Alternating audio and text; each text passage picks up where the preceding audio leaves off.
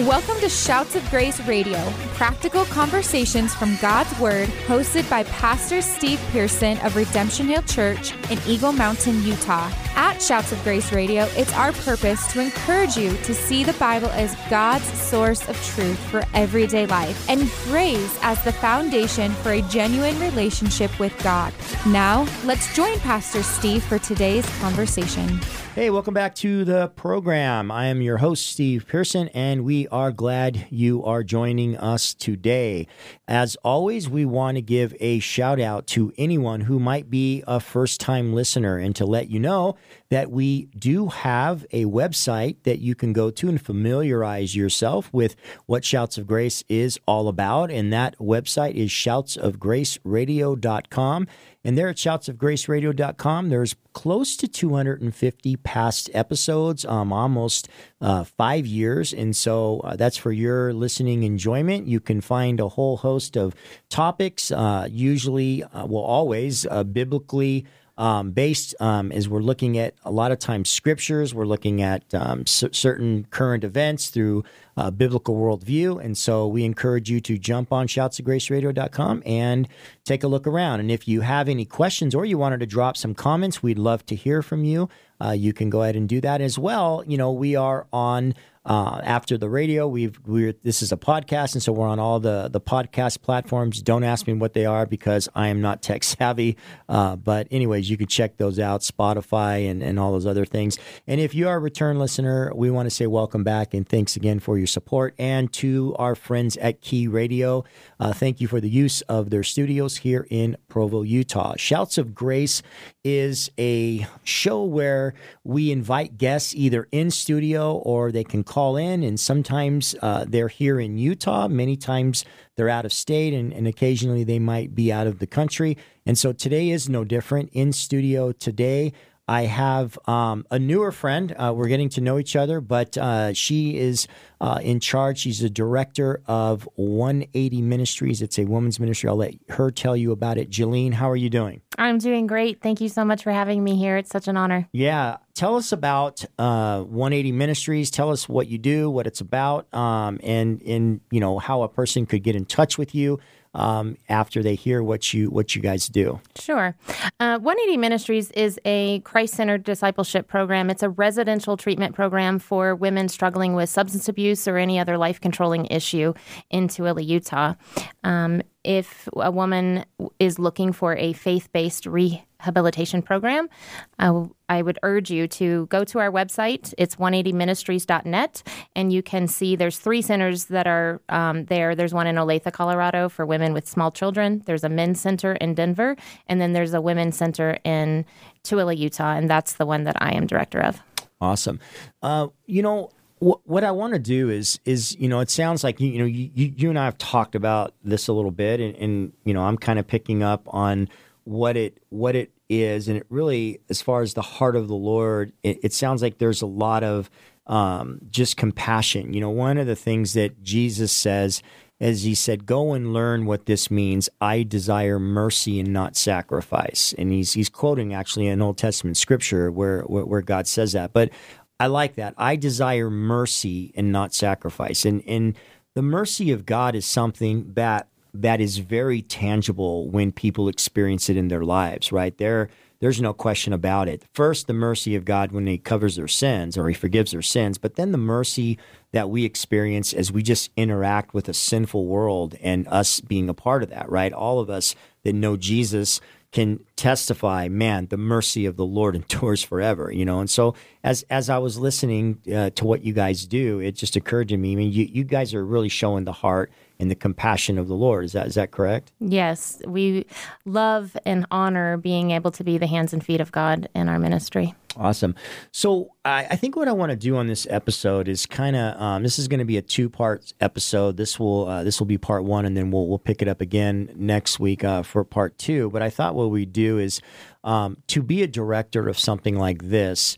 It, it's obvious that um, that that you've got a heart and a passion for it, and anytime we have a heart and a passion for certain ministry usually there's something that drives that. Usually personal experience that drives that. And so what I wanted to do is, you know, get give the listeners kind of a little chance to get to know you, what it is that drives you so that you know, if they hear this and they're like, man, this really sounds like something I know somebody could really benefit from, they kind of would understand the heart behind, you know, what's leading it and what's kind of pushing it. So what I'd like to do is I'd like to take this episode and, and, hear your story if you're willing and and share with us, you know, what who Jilliene is and what got you to the point where you would care so much about, you know, the redemption of of other women.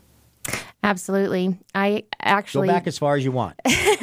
well, actually, the the word passion just sits really, really strongly in my heart. Um, I do have a passion for what I do, um, a strong passion because I feel that um, God has used my life um, as an example to be able to hold hope for women that are still stuck into in that broken state.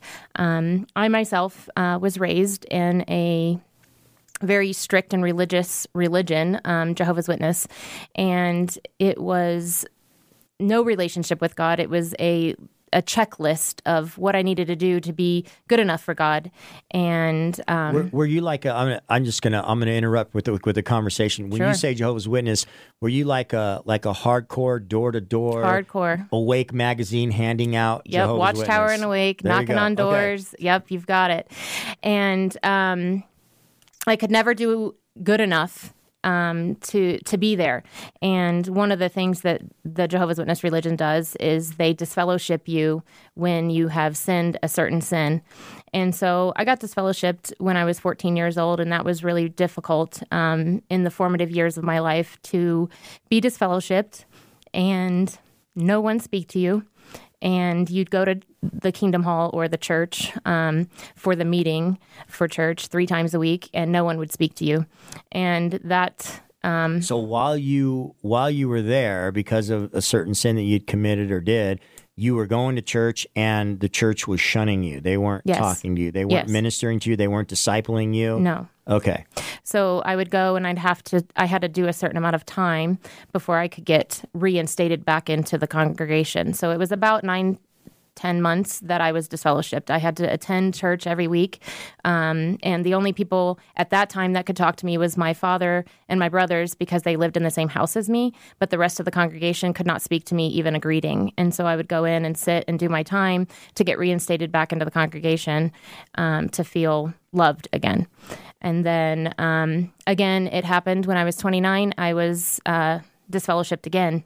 And at that point, I was. Um, I was married and my husband had just left me. Uh, we were married for six years, and I was in the middle of adopting my son. Was he was he a Jehovah's Witness as well? He was. Okay, so you guys kind of started. You did this and you practiced together. Yep. Had had had you been restored to your family and your yep. family? Uh, okay, I was I was I was doing the thing. I was being a Jehovah's Witness, and he was too. And he chose he didn't want to do that anymore, and he left me. Um, and we had our a foster child together and in the middle of the adoption. And so I adopted the, my son myself, and he had, he left us, and then I got disfellowshipped when I was 29. So so he left you because he didn't want to be a Jehovah's Witness anymore. Correct. Okay. Were were you in in that state? Were you called to kind of let it go? Was it to be stay with him, reconciled, or was it more? You know, kind of what your parents or your dad did to you, now you do to your husband, shun him and just kind of let him go. Yeah, he chose to leave, and there was no, I, I didn't, I couldn't. I waited around, and I, he, I couldn't fix it. Um, but I was diehard on the mountain of I was staying Jehovah's Witness, and so um, I'd say it was a year or so after he left it, when I got disfellowshipped again. So, so you're 29 years old. You just adopted your son. You're now you're now a, a single mom, right? Right, divorced. Your church isn't in your saw in your in your corner anymore. Like where, right. where where were you at? It seems like everything that had any kind of amount of security was just yanked out from underneath you. Yeah, um, my church was no longer around, but neither was my family. My dad blocked my number. Um, my my family was not there. It was myself and my son, and I attached myself to an abusive man and um, went on a journey with him. and held on to him and was very codependent in that relationship because um, I felt like that was all that I had. And at that moment, um, in Jehovah's Witness religion, you're not allowed to read outside Christian literature. You can only read what they publish at the Watchtower and Bible Tract Society. And someone gave me a book called Beauty for Ashes by Joyce Meyer, and I dared to read it. And so I read it. I wanted to find out more. I really related to um, her pain.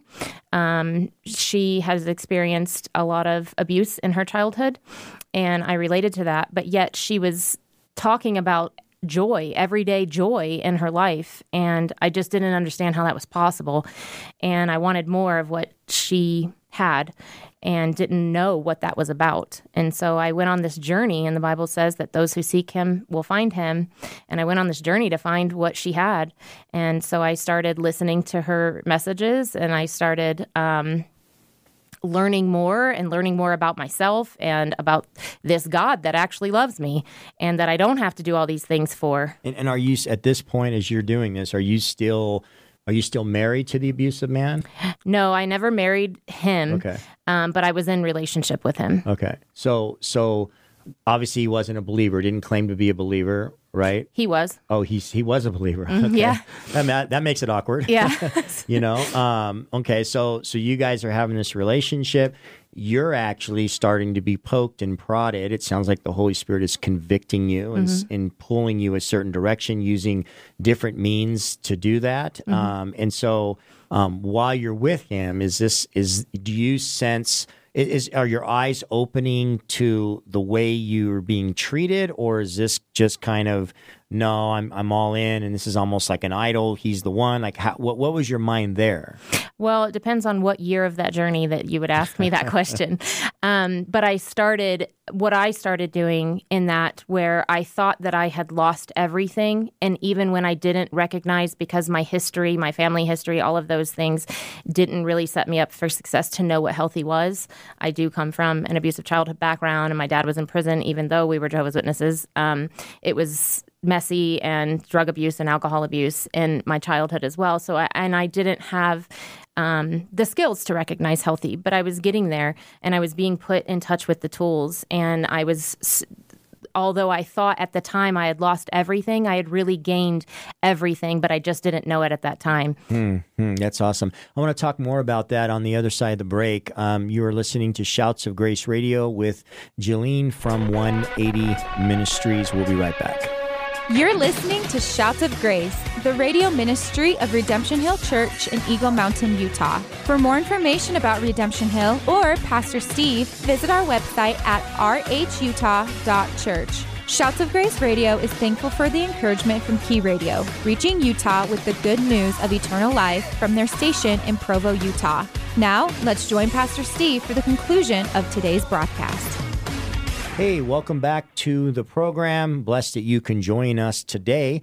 Um, before we get into uh, the rest of our our discussion with Jilliene, um, I just wanted to mention that uh, we have um, I've written a book called um, basically the the conversation with Jilliene kind of sparked my memory that hey I just you know we we released a new book and it is called Spiritually Abused: How to Identify and Escape a Spiritually Abusive Church Culture. That is available on Amazon. And so, encourage you guys if you find yourself in a toxic culture and a toxic church uh, culture and, or environment, uh, then I encourage you to go on and, and grab that book. Um, it is uh, it, it, will identify, and not only that, it will help you get out of that situation. And so, as we're listening to this uh, particular broadcast, we're talking to Jilliene, and she's sharing with us her testimony that kind of le- leads her up to uh, this place in life where she's director of this women's ministry that is a discipleship ministry. And so, Jilliene, uh, before the break, uh, we kind of left off with, um, you know, you, you had you had gotten your hands on on you know some some material. You're starting to listen to it, um, and you're listening to messages. You're in an abusive relationship. Uh, you're you're now a single mom. You're you know divorced. You're ex Jehovah's Witness, and and so now share share with us kind of where it goes from here. Uh, does it is is there a low point? Where was that low point at, and how does it start getting to a place where you're at now? So how how how did that how did that transpire? Yeah, so I was um, developing my relationship with God and something I'd never had before. So there was beauty in the mix of being in the abusive relationship and um, the beauty also of losing all of my outside support. Um, I could have chose to go back. I could still choose to go back to Jehovah's Witness, um, and I didn't choose to go back to that. And the beauty of that was that I was alone with Jesus, and I was able to actually develop a relationship with Him and develop and learn about who He is and His love for me. I'm I'm, I'm interested as an ex Jehovah's Witness coming out of a very a very um, rigid religious program. When you say you were able to develop a relationship with Christ. What what was it that you saw that you didn't have when you were, you know, surrendering your life to this organization and now all of a sudden you say I was, you know, being led like what was it that you said, "Man, I, I'm not right or I don't I don't have this, you know?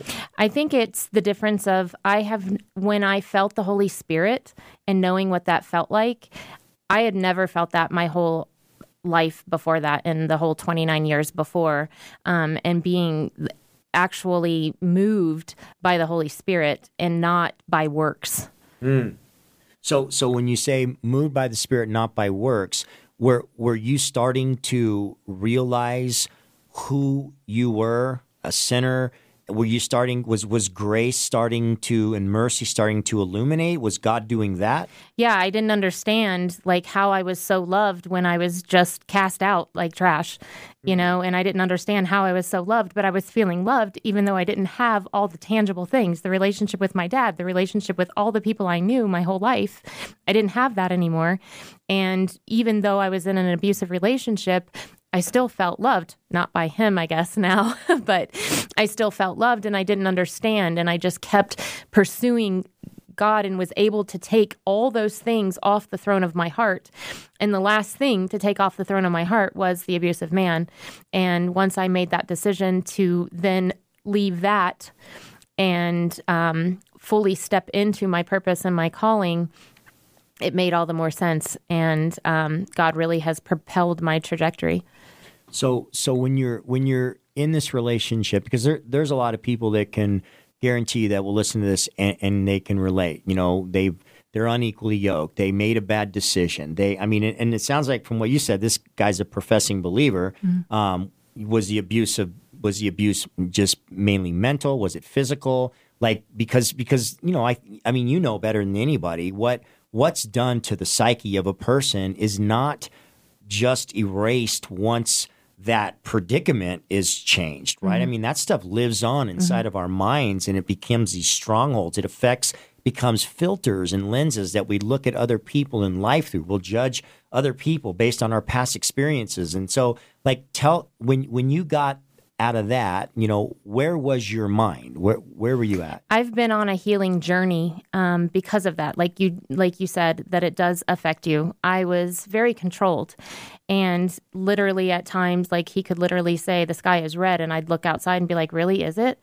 Um, so I there was a level of control that when I broke free of that and I stepped into the provisions that God provided for me to help me to realize I had great biblical counselors and I had a, a new church family that, had taken me under their wing and um, a great support group of women and I utilized those healthy avenues that God placed into my life and began to recognize the unhealthy parts in me that still lingered.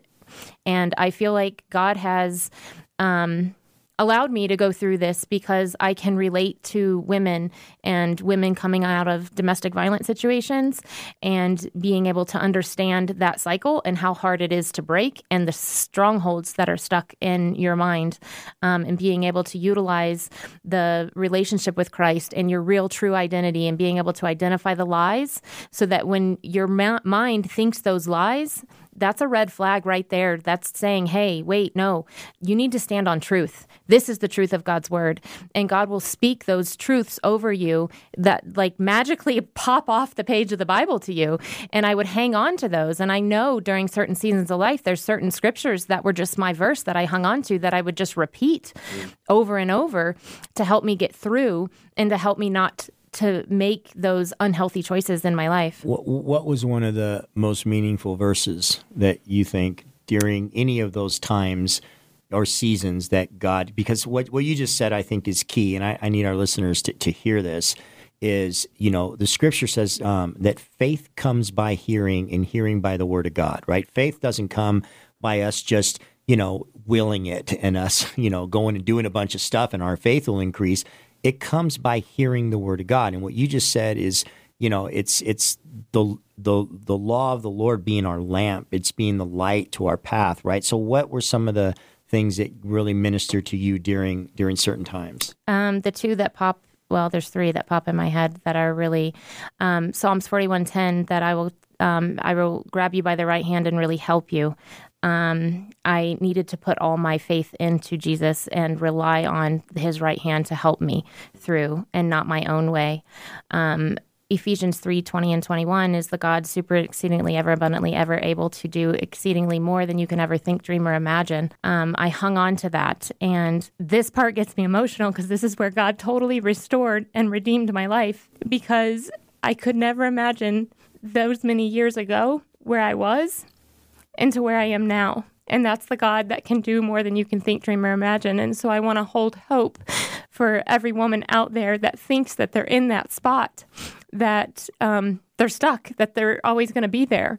And um, they're not. We serve a really big God, and He's able to do more than you can think, dream, or imagine. Yeah, amen to that. Wow.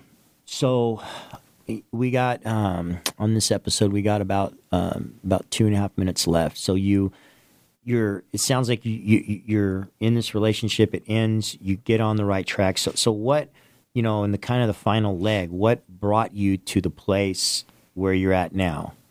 So i have um, i went to school and i got a degree to uh, help people and first generation college grad and really proud of that. And um, i knew i wanted to get back into women's ministry and I didn't know it was going to be like it is. I was affiliated with the Men's Center in Denver and um, I was connected to them and the CEO. It was just this crazy thing. He's like, you know, would you consider directing the center and uh, in Utah? And um, I of course, said yes. Um, I wanted to uh, make Jesus famous with my life, and I want to be able to afford women the opportunity to put a pause on their life and put Jesus first and put Him on the throne of their heart and be able to experience um, the radical transformation that God can do in your life. Wow, that's uh, man. I'm so blessed to be able to hear that. You know, I've I've I've spent you know the better part of my Christian ministry in um, pseudo Christian cults and counter counter cults and comparative religions, and obviously you know Jehovah's Witnesses is one of those, and um, and and I've seen just you know where I live the the damage that this radical, stringent, you know, policies of religious and church and just law and everything can do to a person.